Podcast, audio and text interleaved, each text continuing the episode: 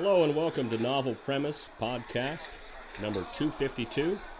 Today we're waiting for uh, Donald Trump to come out for the press conference on Black Friday.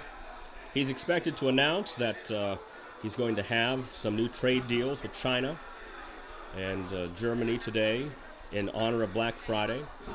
Some one day specials that he's going to offer to Russia as well if they choose to take him up on these. So we're waiting, and oh, here he comes. Here he comes. We got to be quiet. Here he comes. He appears to just be taking questions. Just be taking questions. Okay. No, I didn't get the first question. Here's the first question. Here he goes. From the New York Times.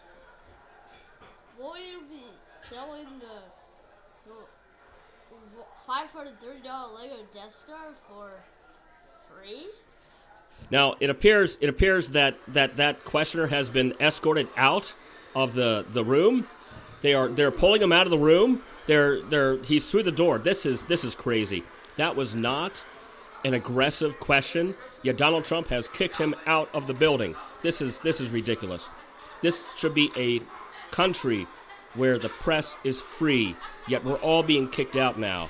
We're all being ushered out of the door. I can't believe this. They're kicking us all out. Okay, well, I have to check out now. This has been Novel Premise Podcast, episode 252.